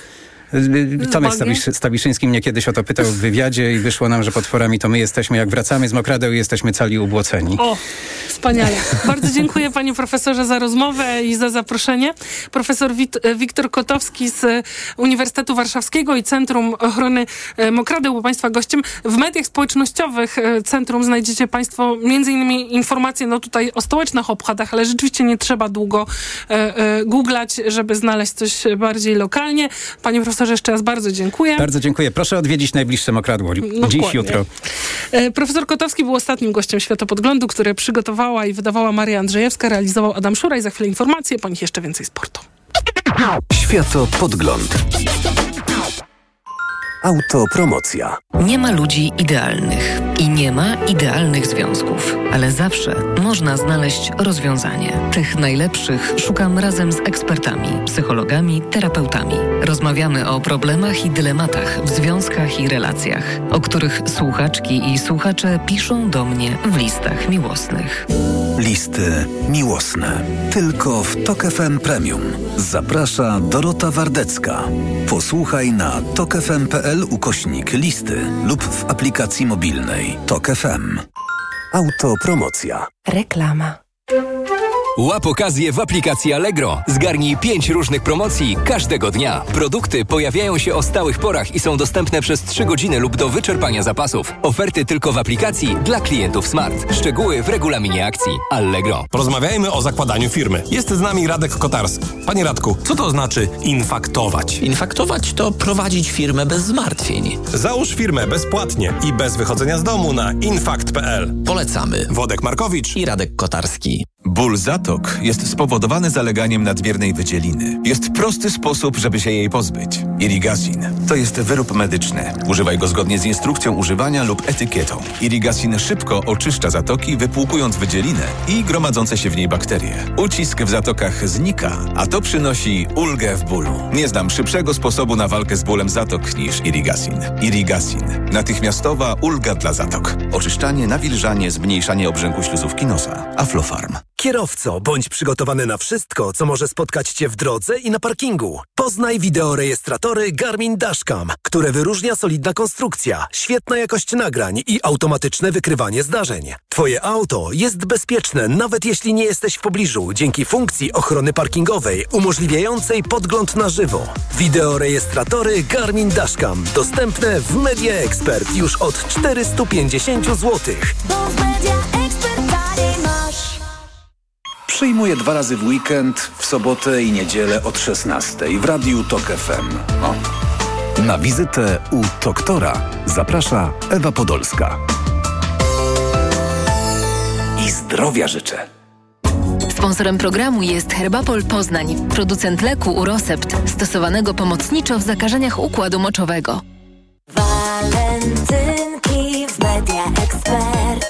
Przeceny na walentynki w Media Expert. Na przykład słuchawki bezprzewodowe JBL Live. Niebieskie. Najniższa cena z ostatnich 30 dni przed obniżką 797 zł 99 groszy. Teraz za jedyne 597 z kodem rabatowym taniej o 200 zł. Walentynki w Media Expert. Tu włączamy niskie ceny. Kochanie, kupiłaś patyczki do uszu? Nie, polecono mi coś innego. Spray do czyszczenia uszu Acustone. Zawiera aż trzy naturalne oleje, dzięki czemu Acustone szybko rozpuszcza i pomaga usunąć zalegającą woskowinę. Słusznie, od razu słyszę poprawę. Acustone to najlepszy sposób na czyszczenie uszu. Acustone. Słuszny wybór. To jest wyrób medyczny. Używaj go zgodnie z instrukcją używania lub etykietą. Acustone rozpuszcza zalegającą woskowinę, przeciwdziała powstawaniu korków woskowinowych lub zaleganiu wody w przewodzie słuchowym. Aflofarm. Dziś w Wyborczej przewodnik po lekach na otyłość, które działają na problemy metaboliczne, a które pomagają, jeśli zajadasz emocje.